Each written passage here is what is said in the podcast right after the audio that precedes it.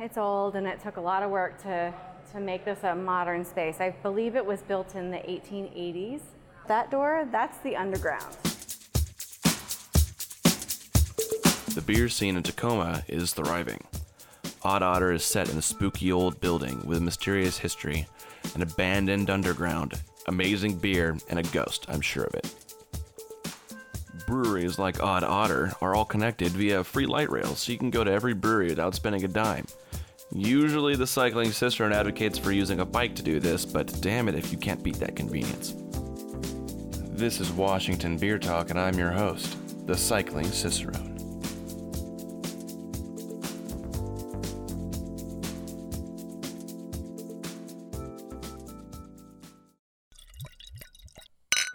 I'm Carolyn. Uh, I'm the assistant manager. I also manage social media and events here, so I do all of the event planning. I'm the person behind Facebook, Twitter, Instagram, all of the stuff. And then I bartend. So a group of friends just, one of them really wanted a beer that they tasted somewhere else in another country, and this is where we started. We've been here for three, almost three and a half years.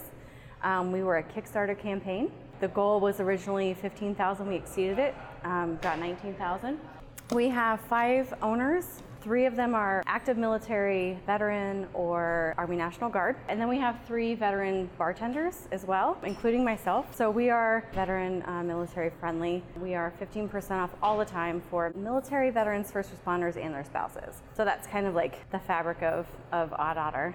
How did the name Odd Otter come to be? So when you have five different people coming together to build something, you have different personalities, right? Some of them are a little odd. So that's part of it. The other part is that we wanted to stay true to the Pacific Northwest with a super cute creature like the otter.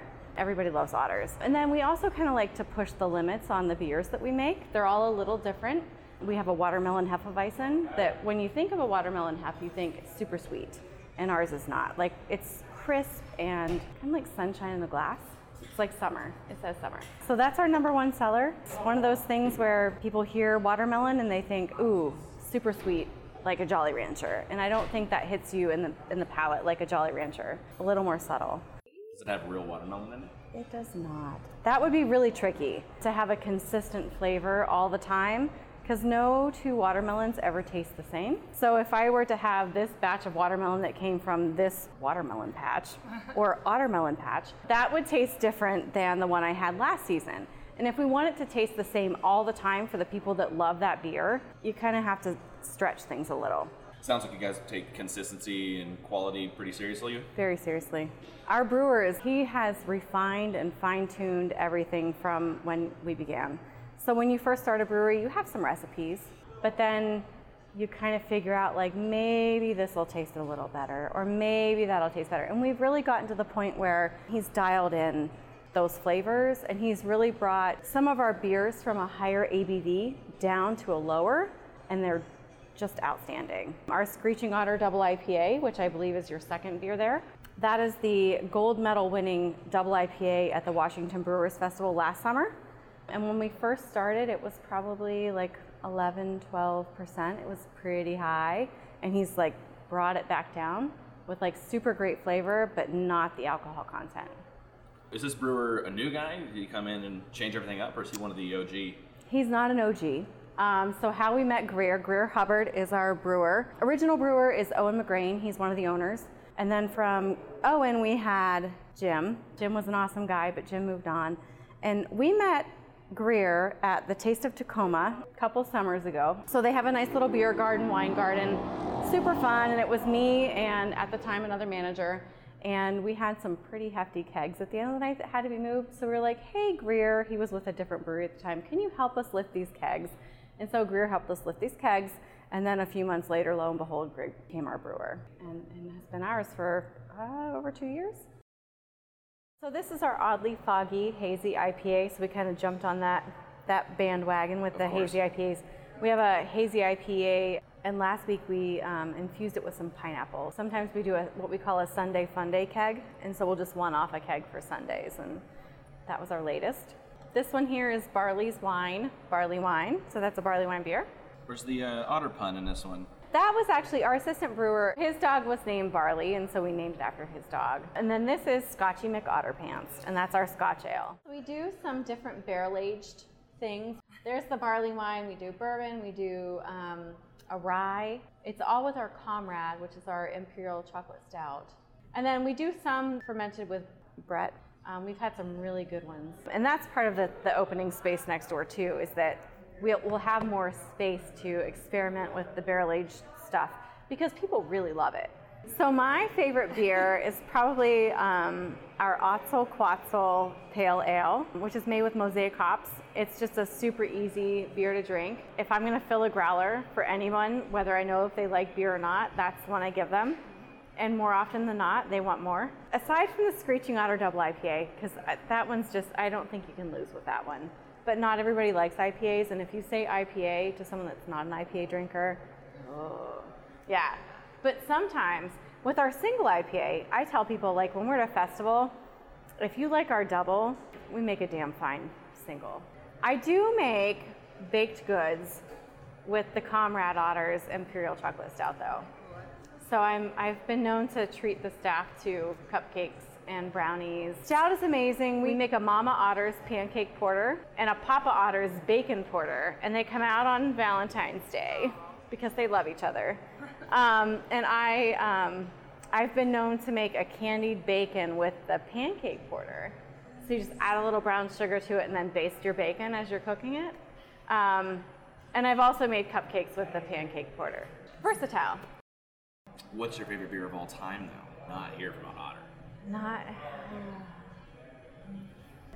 I lived in Germany for two and a half years, so I had a lot of really great beers over there. There was, and this is before I really got into beer, so I probably can't even tell you who made it. They sell it in stores, it's super popular. But it introduced me to like an apricot wheat. And so I'm from Pennsylvania, and there's a brewery in State College, Pennsylvania, where I went to college at Penn State. It's called Otto's, and they make an apricot wheat that's kind of similar, but it really reminds me of like a really delicious wheat beer. It's not super fruity, it's just kind of like mild, not super sweet. Um, but I would say like Otto's is pretty close to the one that I can't name. That's from like, no, it's actually from upstate New York. Um, but Germany introduced me to wheat beers. That was a little roundabout way of saying mm. that I like wheat beers. But so I really love our Hefeweizen. Um, but probably all-time favorite is, is like an apricot wheat.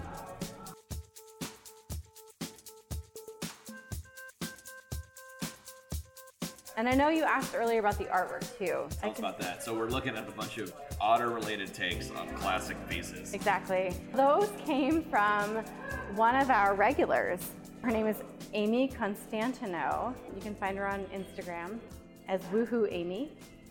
And she has taken classic pieces like Norman Rockwell, and um, we have like The Scream and Frankenstein. We have we have Mona Lisa, but it's Otter Lisa, and we've got the Venus is the very last one that she made for us. She did do um, an Otter Van Gogh as a charity piece that we raffled off at one of our charity functions. But she makes these pieces for us, and then we sell them online. So, not originals, of course, because we can't part with those. So, Amy created those for us, and then in our bathroom, we have two murals. The top mural was created by uh, Christina Venus. She was the one who made our, our logo. And then the bottom one, the super fun otter swimming around, that was made by Amy. So we've got two different pieces in the in the art bathroom. We are super big supporters of local art. We have art every Monday night. We do live music. Um, every other Friday, we have either comedy or live music. Tonight, we have open mic. And then earlier today, we had kid karaoke. It's awesome. I selfishly established it for my child. We do karaoke here every Tuesday and Thursday night, but of course, it's past her bedtime. And so I got really tired of having to say, like, no, you're not coming here at nine o'clock at night to sing Lady Gaga. So we will do something else. And so, oh my God, a year ago in March, I thought, okay, let's try this. And we had a crowd out the door, and it was insane. And so we've kind of got this following where sometimes we'll have like people we've never seen, but now it's become like we have people driving up from Tumwater and Olympia, um, out in Bonney Lake. We have people coming from all over to let their kids just kind of like take the mic and sing, and they sit back and have a beer, eat some pizza, whatever. It's so fun. And these kids, when you first see them, you're like, oh, are they gonna do this? And then the other kids will get behind them, and you have like two year olds that sing like a Frozen song, or they, we've had the ABCs sung here. So it's just like, it's super cool, and the parents are like videoing the stuff, and it's awesome. So oh, super empowering for the little ones. So once upon a time, this was a headquarters for International Harvesters. So that crest that you see behind the bar, the IH, that's for International Harvesters. It was also a dance hall for soldiers and sailors during World War One. And then during World War II, if you guys want, we can take a, a trip up the spiral staircase. That was the African American USO ballroom during World War II. And so you can still see the Army um, crests on the pillars up there. Being a veteran owned and operated business, it's, this place is a, a really cool space for us. Well, should we go upstairs then and take a look? Or? Yeah. And then we'll come back and I'll show you the, the underground. Yeah. Ancient building with ties to World War II.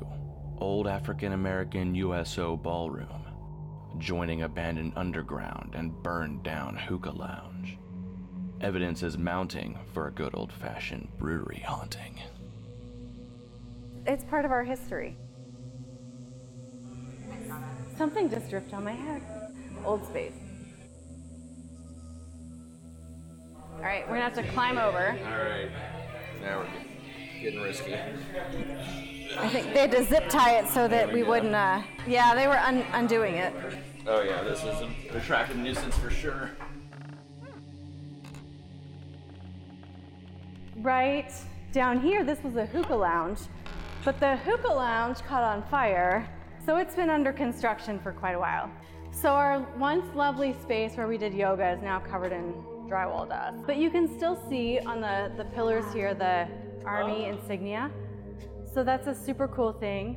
We've had a couple of uh, military folks like get married up here. They didn't mind the mess at all. Like kind of did their thing. Yeah.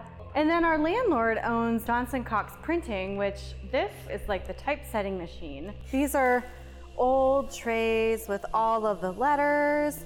All of these are just different pieces that you would see on, you know, like a newspaper Yeah. back in the day. It's part of our history. I'll take you to the underground. So watch your step. It's uh, it can be tricky. And then this, don't mind the mess, but this is the underground. And so you can you smell it, um, but you can see there's an old bar back here. The thought is that it was a speakeasy. This little stall. A, uh...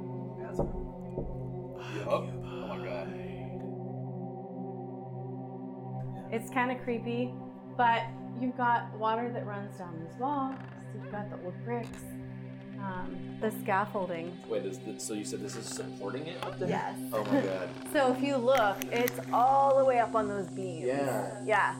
So I wouldn't like lower this or touch it. Yeah, anything. don't mess with it. Yeah, just just let it go. yeah. Look at this, and of course, you know, like everywhere they have underground, there's always one of these gears. These are our founders mugs. So if there are any if there are any founders listening, we have them. The things you find. It's part of our history.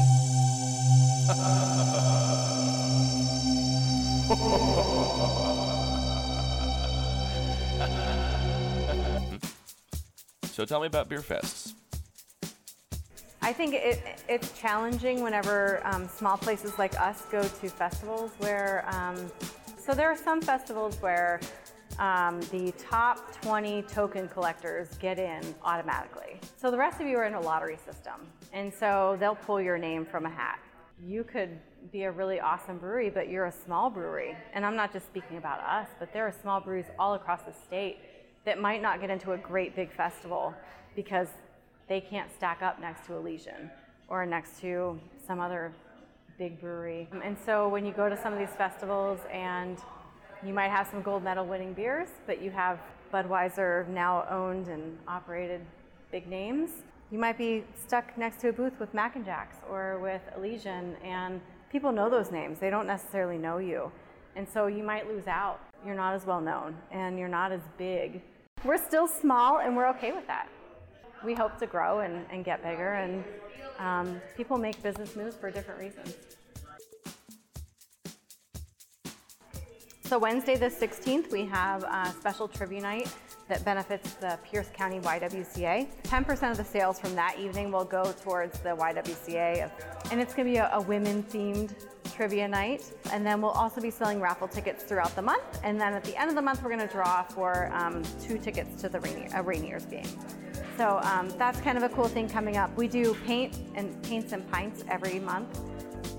We do a vinyl night the last Sunday of every month. We encourage folks to come in with their own vinyl records and then we just kind of put them in the lineup and spin records and drink beer and, and have a really good time. Do you do anything with Pink Boots ever? We do. Um, we just brewed with Pacific hosted this year, so we were part of that. Um, last year, Dystopian hosted, so we, we brewed with them last year, and um, we're super um, involved in promoting Pink Boots um, on all social media platforms as well. So, yes. Yeah. Do you play around with the brewing when it's Pink Boots time? I did. I was there. Um, I was there this time. I was there last time. Um, I imagine I'll, I'll be there next time. So it's lots of fun. Spread the cheer of craft beer.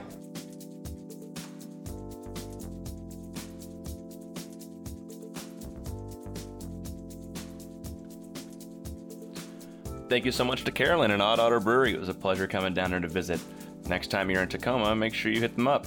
Check out some of their super cute swag. And good luck with that ghost. If you want to hear more episodes of Washington Beer Talk, then go to cyclingcicerone.com. They're all up there. You can also find them wherever you get your podcasts, like Stitcher, Google Play, and Apple Podcasts. Do you know a brewery that wants to be on Washington Beer Talk? Then go to cyclingcicerone.com and contact me. We'll talk. If you're enjoying the podcast, then please leave a rating. Go back to Facebook and comment and like. The best way to support the Cycling Cicerone is to get on your bike and drink. Please bike and drink responsibly.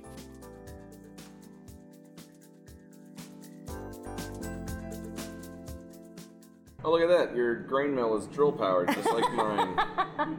We're super high tech.